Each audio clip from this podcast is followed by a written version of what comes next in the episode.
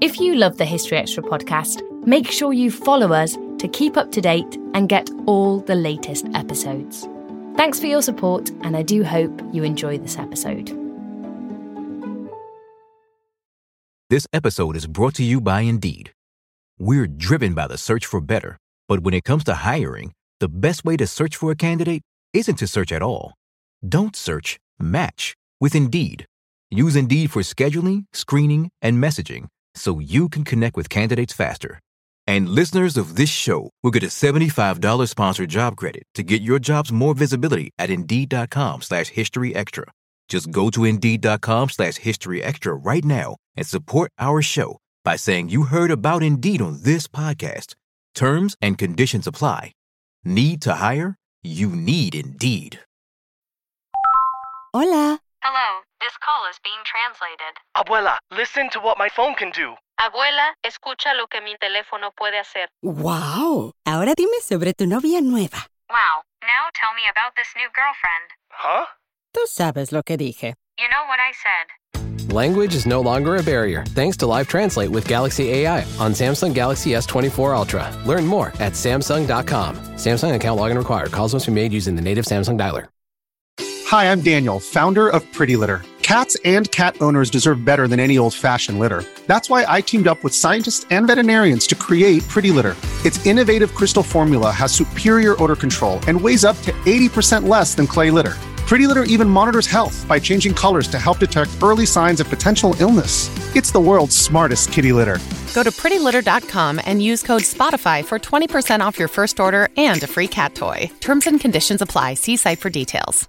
Another day is here, and you're ready for it. What to wear? Check. Breakfast, lunch, and dinner? Check. Planning for what's next and how to save for it? That's where Bank of America can help. For your financial to dos, Bank of America has experts ready to help get you closer to your goals. Get started at one of our local financial centers or 24-7 in our mobile banking app. Find a location near you at bankofamerica.com slash talk to us. What would you like the power to do? Mobile banking requires downloading the app and is only available for select devices. Message and data rates may apply. Bank of America and a member FDIC. Welcome to the History Extra podcast. Fascinating historical conversations from BBC History Magazine and BBC History Revealed.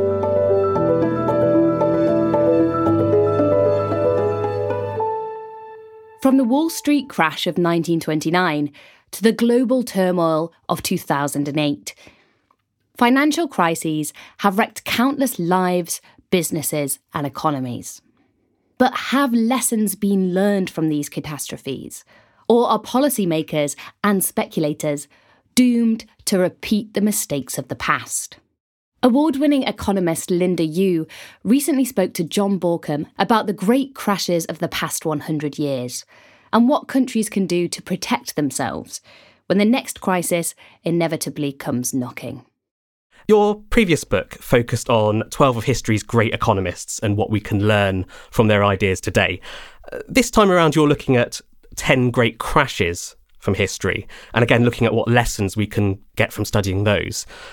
Before we get going, what makes a crash a great crash? Firstly, I would. It's a great question to start with because um, when economists say great, they don't mean it's great. So you think about the Great Depression. That was, uh, yeah, there's no word you can put in front of a depression that is good. So we tend to mean if it's great, it means that it had a significant impact. So these crashes uh, were termed great because they unfortunately uh, led to a recession, uh, you know, economic hardship for people.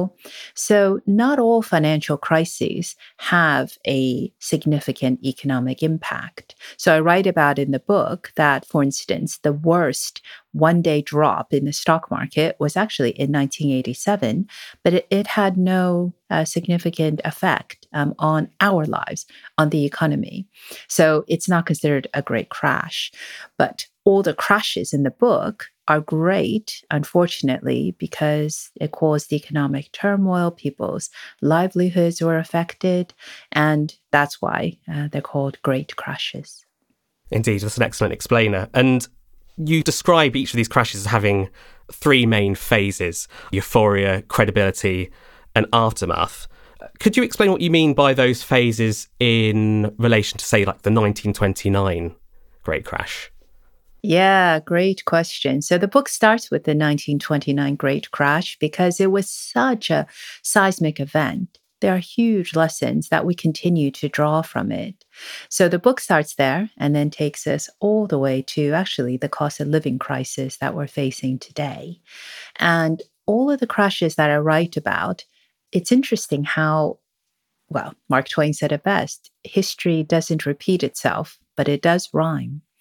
So all the crashes are somewhat different, but they do all share these three phases that we could see clearly in the Wall Street crash of 1929. The very first one is exuberance or euphoria. Um, so I use those terms interchangeably. You might recall in the dot com crash, um, there was a term irrational exuberance, just to give it a qualifier, which I didn't think was necessary. I think anytime you have a massive amount of exuberance or euphoria, you're probably thinking, mm, not sure that's entirely rational. but it was helpful nevertheless, because what it pointed out was that there was a lot of, I think through history, you might consider it to be human beings piling in, financially pushing up asset prices through borrowing.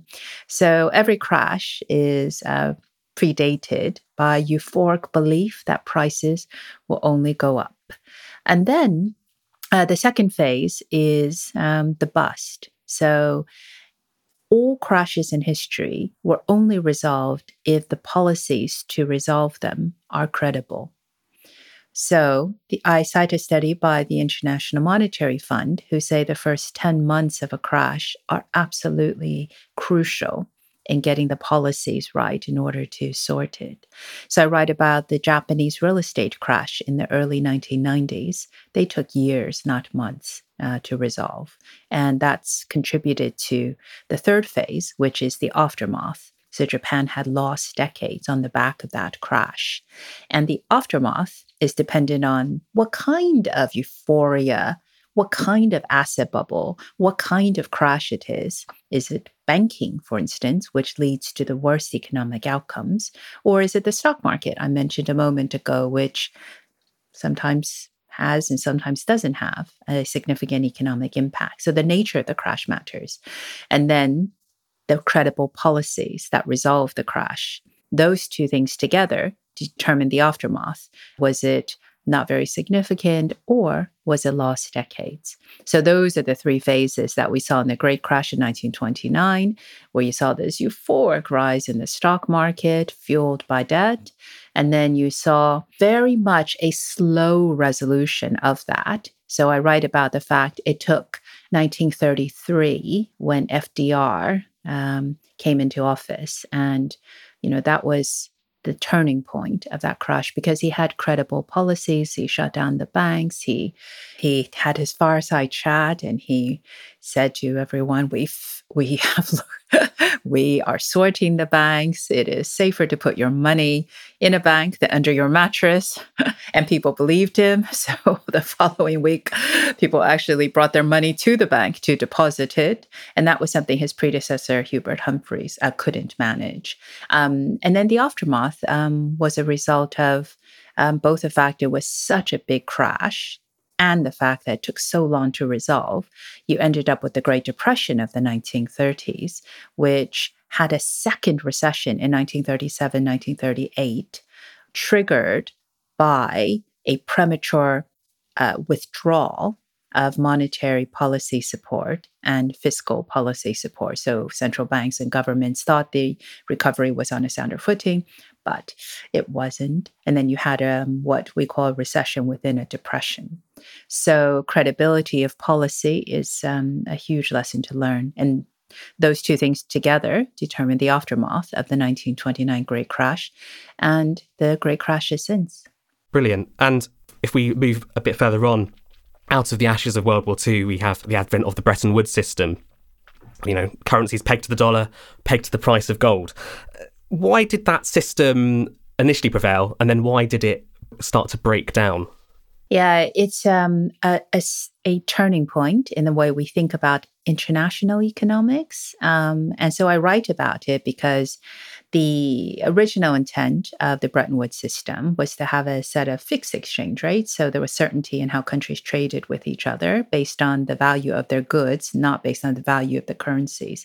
And that's actually quite a, if you think to today, the premise of the euro is actually along similar lines. You want certainty in the way that you trade with your major trading partners. However, uh, the reason I say this was a turning point in the global economy is that the Bretton Woods system broke down when it coincided with the internationalization of financial markets. So, with more and more, uh, the dollar was the anchor currency, um, the anchor alongside gold. As more and more financial transactions took place outside of the United States, uh, the value of the dollar was being determined in offshore markets like the euro dollar market, which was run out of the UK.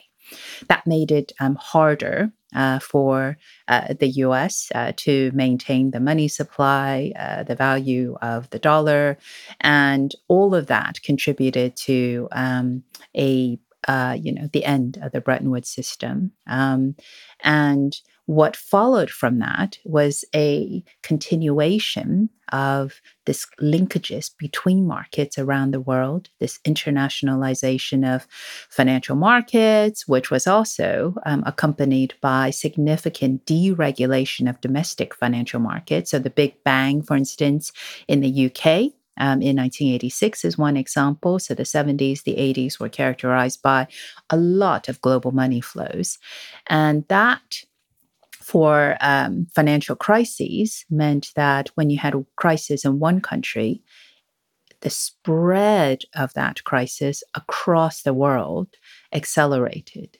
So, the set of crises I write about first in the book are currency crises. And the first generation currency crises were, were in Latin America in the early 1980s. And that started a series of currency crises, uh, which um, yeah, that was the first generation. Early 90s, the currency crises you saw it in Europe with the European exchange rate mechanism. Um, and then by the end of the 1990s, the linkages that I'm describing became very apparent through what we call contagion. So the Asian financial crisis spread to Turkey, to Russia, and then to uh, Latin America, um, where Argentina ended up having a massive bailout. That was the largest um, at the time. And so these changes um, were all hugely significant in the way we think about the speed of financial crises spreading, uh, which is something that happened um, in the 20th century, and which is why I draw it out. Indeed, and I think you describe it as the internationalization of financial markets means an internationalization of financial crises. Yes. And the lesson from that is you need to have solutions, which are also international. So you end up with coordination uh, between nations to set standards like the Basel standards on how much capital banks should hold. You end up with coordinating bodies like the Financial Stability Board, which was formed um, on the uh, uh, at the um, instigation of the G20 group of major economies after the Asian financial crisis to make sure that you can coordinate um, a credible policy response that works across countries, given that um, if crises are international, then solutions and policies must also be. Absolutely. And I think the second generation of crises is the ERM crisis of 1992 and UK listeners of a certain age might remember Black Wednesday when the pound fell below its accepted floor and Britain crashed out of the ERM. Now, earlier you mentioned credibility.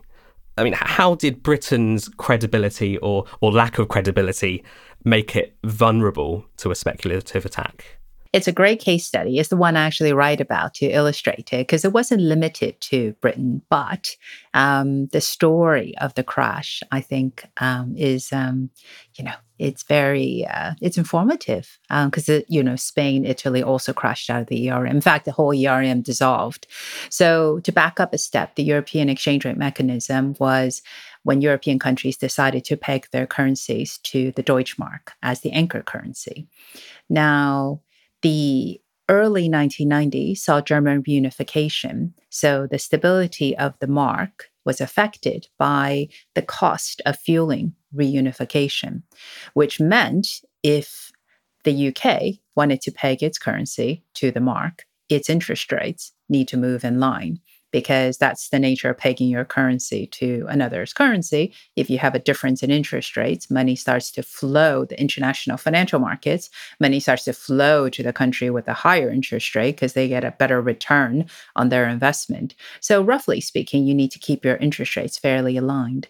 But as Germany was uh, reunifying and you know fueling some of that through you know very expansionary policies, uh, Britain was in a recession. This is the early 1990s, and so in order to raise its interest rate to keep up with the Germans and to keep the peg, it would have done something which would not have helped the recession. It would have raised the cost of borrowing uh, when the economy was in the doldrums. Unemployment would have gone up. It would have been, um, you know, a very uh, a tough time uh, to to do that. So. Um, speculators like George Soros um, decided that uh, the UK commitment uh, to the ERM was incredible because they did not believe the British government would prioritize keeping a currency peg over rising unemployment at home. And so he started to, as speculators do, he started to trade on that. And at one point, interest rates in this country rose to 15% until that Black Wednesday that evening, the government decided to abandon the peg and interest rates quickly came down. And if you recall, the 1990s, on the back of lower interest rates, was a, was actually uh, a very strong growth period for the UK. And this is why I write about in the book um, that sometimes people call it White Wednesday by having a floating pound. We actually did pretty well um, on the back of it. But the lesson that I draw out is that at one point, Sweden's Riksbank, its central bank, they raised their interest rates to, you know, 500%. It is possible to maintain a currency peg. The question is the cost. So that's where the credibility lesson comes in. Um, if speculators decide your policy is incredible, then it makes it very expensive for governments to maintain um, a currency peg. This episode is brought to you by Indeed. We're driven by the search for better, but when it comes to hiring, the best way to search for a candidate isn't to search at all. Don't search, match with Indeed. Use Indeed for scheduling, screening, and messaging so you can connect with candidates faster. And listeners of this show will get a $75 sponsored job credit to get your jobs more visibility at Indeed.com slash History Extra. Just go to Indeed.com slash History Extra right now and support our show by saying you heard about Indeed on this podcast. Terms and conditions apply. Need to hire? You need Indeed. We don't always realize just how much our negative thoughts and experiences stick with us and weigh us down. You may find your brain constantly running through a highlight reel of bad moments. That comment your friend made last week that hurt your feelings, that frustrating thing your mum does, or that silly thing you said in a meeting. Maybe it's time to get it all off your chest, whether it's a tiny annoyance or something much bigger. Talking about it can give you some relief and lead you to a potential solution. That's where therapy comes in. It's a safe space to share whatever's weighing you down and learn to process it so your internal highlight reel can focus on the good stuff. And BetterHelp offers affordable online therapy on a schedule that works for you. Connect with a licensed therapist by text, phone, or video call. Start the process in minutes and switch therapists anytime. Let it out with BetterHelp. Visit betterhelp.com slash historyextra today to get 10% off your first month. That's betterhelp, H-E-L-P dot com slash history extra. Hola. Hello, this call is being translated. Abuela, listen to what my phone can do. Abuela, escucha lo que mi teléfono puede hacer. Wow. Ahora dime sobre tu novia nueva. Wow, now tell me about this new girlfriend. Huh? Tú sabes lo que dije. You know what I said. Language is no longer a barrier thanks to Live Translate with Galaxy AI on Samsung Galaxy S24 Ultra. Learn more at Samsung.com. Samsung account login required. Calls must be made using the native Samsung dialer. And happening almost concurrently with the RM crisis and also the savings and loan crisis in the US is a real estate crisis in, in Japan. And the country had experienced a huge boom in the years after World War II. And things start to look a bit dicey by the 1980s. What, what mistakes were Japan making? Well, I think the very first one is one that's common to all crises throughout history, which is they believed that land prices, house prices could never go down. It could only go up. So it was an extreme form of euphoria. I mean, the levels of, uh, you know, house prices were just absolutely um, astounding in Japan. And, you know, you can think of all the ways in which, um, uh, you know, human nature, I suppose, wants to believe that home values can only go up. Land is very scarce in places like Tokyo. So they ended up with this massive housing bubble. But I would also add that in the early 1990s, there were actually housing bubbles in other countries um, as well that, that burst. But they did not lead to lost decades. So, Scandinavia, for instance, had a housing bubble that burst, and it didn't lead to lost decades of growth. So, the lesson from Japan is they took a very long time uh, to resolve uh, the bust. So, because remember, as you say, you know, Japan was the incredible growth story, the post-war period. You know, it literally went from rebuilding itself to the world's second biggest economy with very high standards of living. And it was um, often viewed as a model of, of how you do economic growth and development. So there's a lot of belief in the Japanese system. But what the bust showed was that the weaknesses of the system was that it was very hard given the bureaucracy, uh, probably is also a successful track record uh, to acknowledge that they needed to do deep rooted uh, reforms to the banking system and that um, they needed to essentially rescue the banking system and then reconstitute it. And it's that slowness in acting. They, as I said before, they certainly didn't take 10 months, it took years um, for them to actually um, sort the banking system. And then they ended up with lost decades of growth and deflation where prices fall. And that makes it very hard to grow because when you have falling prices, people put off purchases thinking that prices will be cheaper in the future. So, as people repay debt, as you face deflation, growth is slow. And there was also a sense that having gone through uh, such a crash where you saw the value of your home, you know, just fall uh, while you still owe the mortgage, Japanese people are also reluctant to take on debt. And all of that just means it's contributed to slow growth. And actually, I write about um, you know there were people who are stuck in um, you know negative equity where their mortgage was more uh, than what their home was worth. And because it was so expensive to buy in tokyo they now live two hours outside of tokyo stuck in this home and have a long commute on the back of it.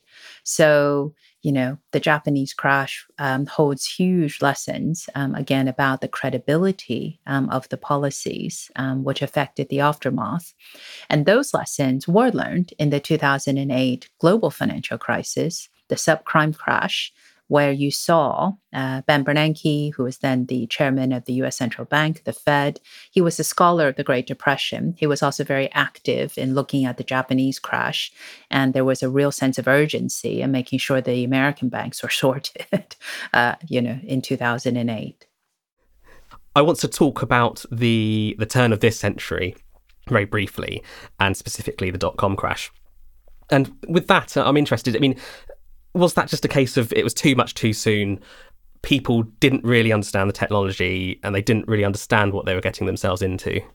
Yeah, those are all really good questions. And it's probably questions, um, you know, investors and entrepreneurs are still asking themselves, which is, you know, looking in 2023, what they were banking on e commerce. I mean, just imagine getting to buy things online without having to go to a store. Those are all hugely exciting.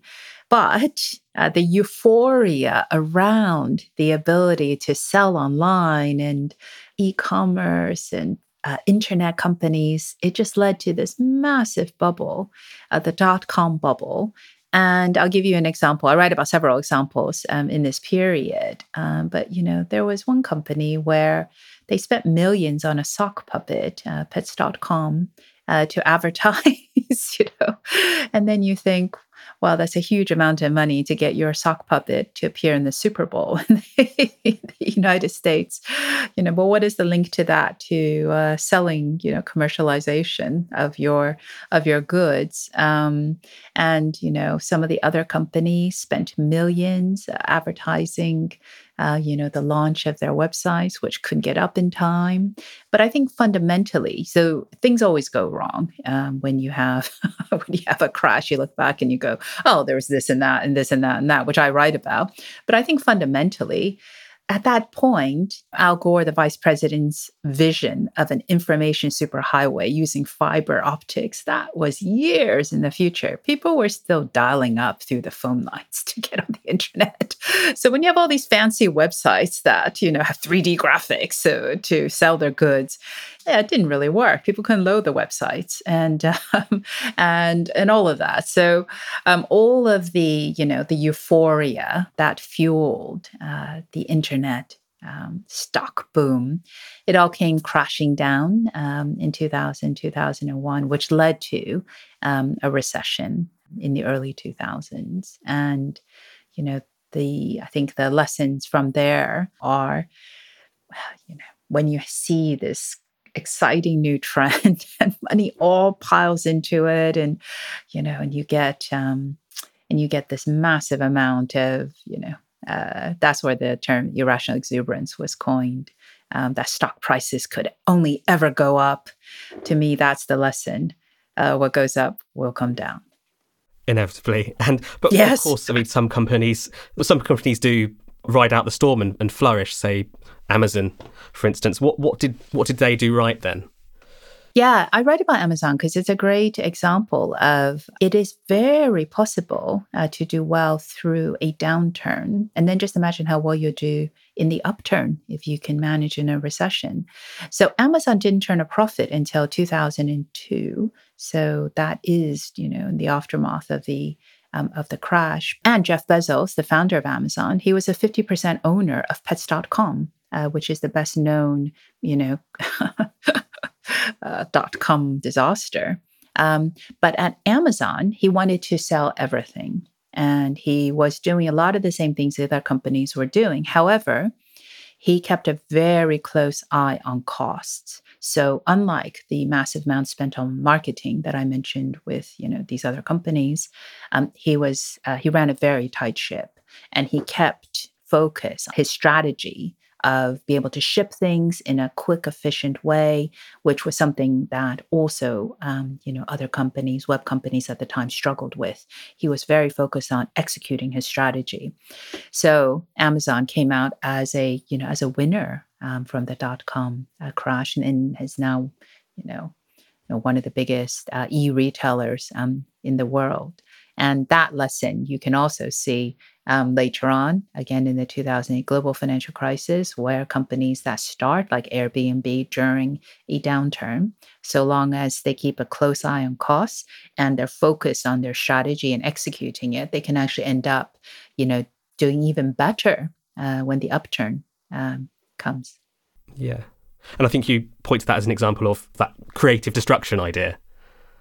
Yes, and this is uh, um, uh, idea. Yes, yeah. that's right. From previous book, Joseph Schumpeter, the great yeah. economist, he came up with this yeah. concept of creative destruction, where companies compete and um, you know, very Darwinian. Uh, the strongest ones, um, you know, win. And um, his argument is that business cycles follow this pattern of firms competing, and then you find a period where you know firms, um, you know, they compete and the successful ones emerge. But in that process, you have periods of busts and booms, and um, you know, and you also have big companies which buy up. Um, you know the smaller companies. So it's not just that the smaller companies disappear, but you have periods of consolidation and periods of of competition.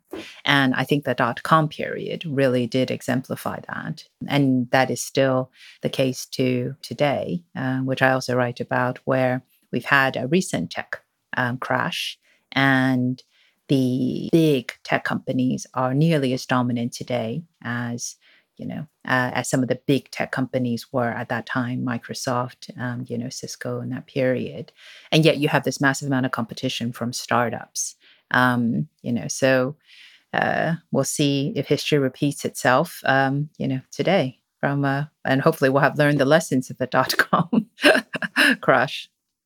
Definitely. So 2008 then. Did, I mean, did, did economists see the global financial crisis looming? So I I mean, one of the, I think this is actually from my previous book. Um, the great economist J.K. Galbraith said, economic forecasting exists to make astrology look respectable. Um, so, you know, as you know, in my book, um, I highlight euphoria as the common trait um, that leads to bubbles. So, was there euphoric buildup in house prices um, in the United States and in Europe? And the answer is is yes. And you know, in that um, in that market, um, there were those who didn't believe uh, that house prices, um, you know, the increases were sustainable. So I write about The Big Short, um, you know, which uh, uh, you know, which talks about it was, it was both a book and a movie, and it talks about those who you know who thought that a bust was coming, and they you know they traded and made a huge amount of money on the back of it.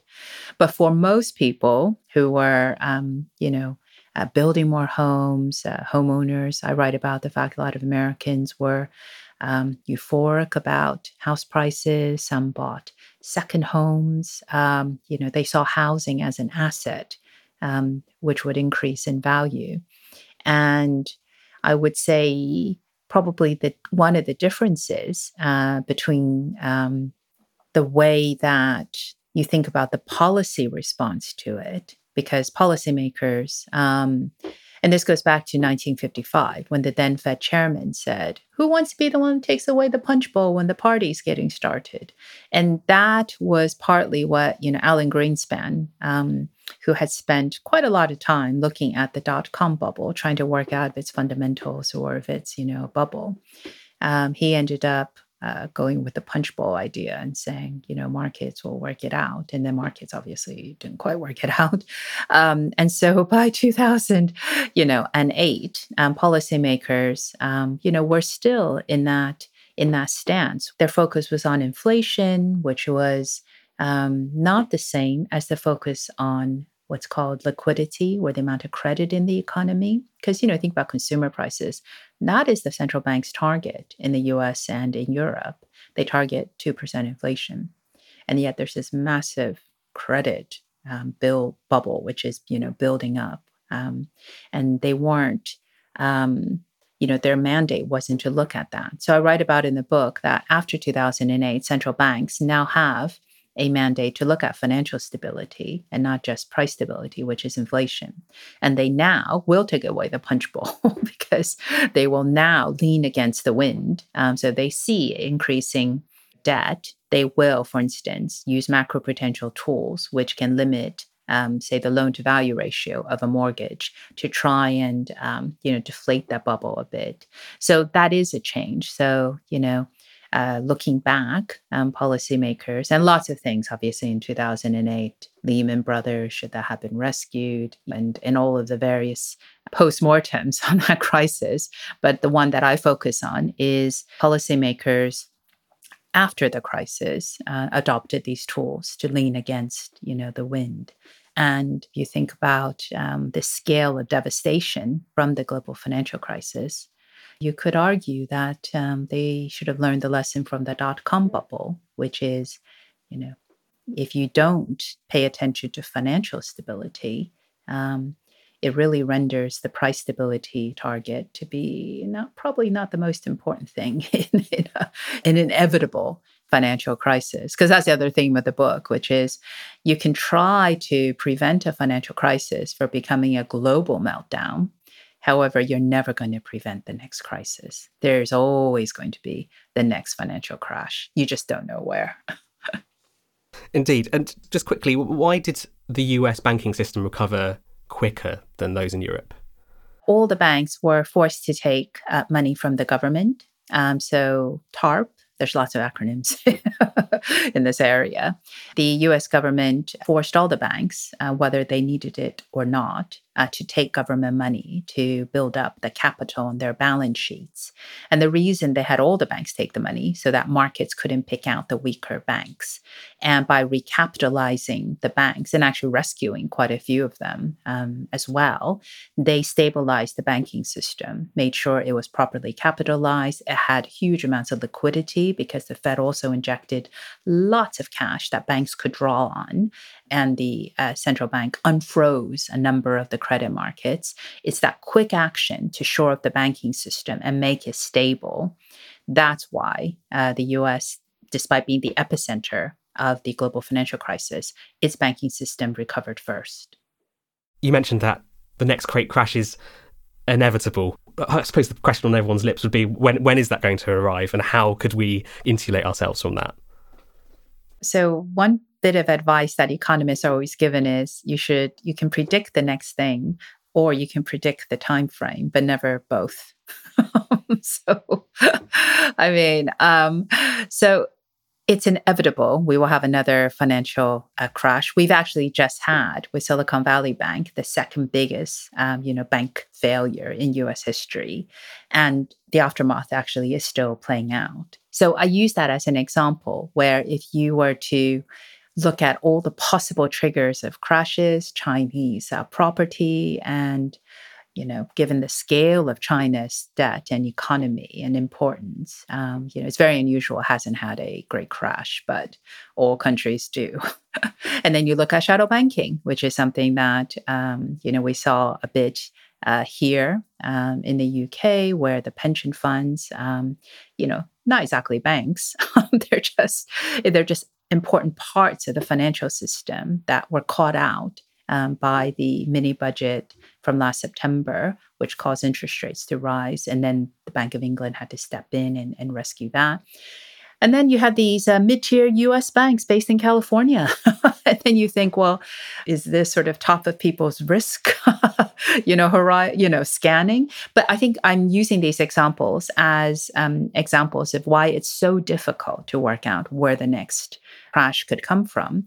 However, you can uh, take the lesson that anytime you have a huge increase of debt on the basis of euphoria that you know the asset price will only go up or you make a huge bet using and this is something that's very that's common to the UK pensions crisis and to the California banking crisis which is you know they believe that interest rates um, you know wouldn't spike up. Um, oh, you know they were making a bet on that. Um, and and in a sense, you know, as you look at, um, you know, the reasons for it, you know, the pension funds, you know, they thought they were using some type of hedging and the Silicon Valley banks, they, you know, obviously different different reasons for different banks. But anytime you have this kind of, um, you know, belief that this is the this is how the world is going to be, and there's there's debt hanging around on the back of it, I think that's where you start, should start to get very nervous. If you get that call wrong, Chinese property prices probably will not rise forever and ever. Interest rates probably will not stay the same for a long time. You know, once you get these bets wrong, then you have to think, well, actually, is that a warning sign that this could be the next area, you know, of risk um, that could cause a crash? And just hopefully, you know, that it won't be a great crash.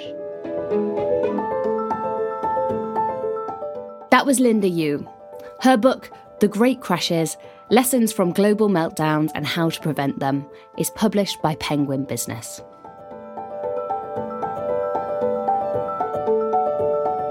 Thanks for listening to the History Extra podcast.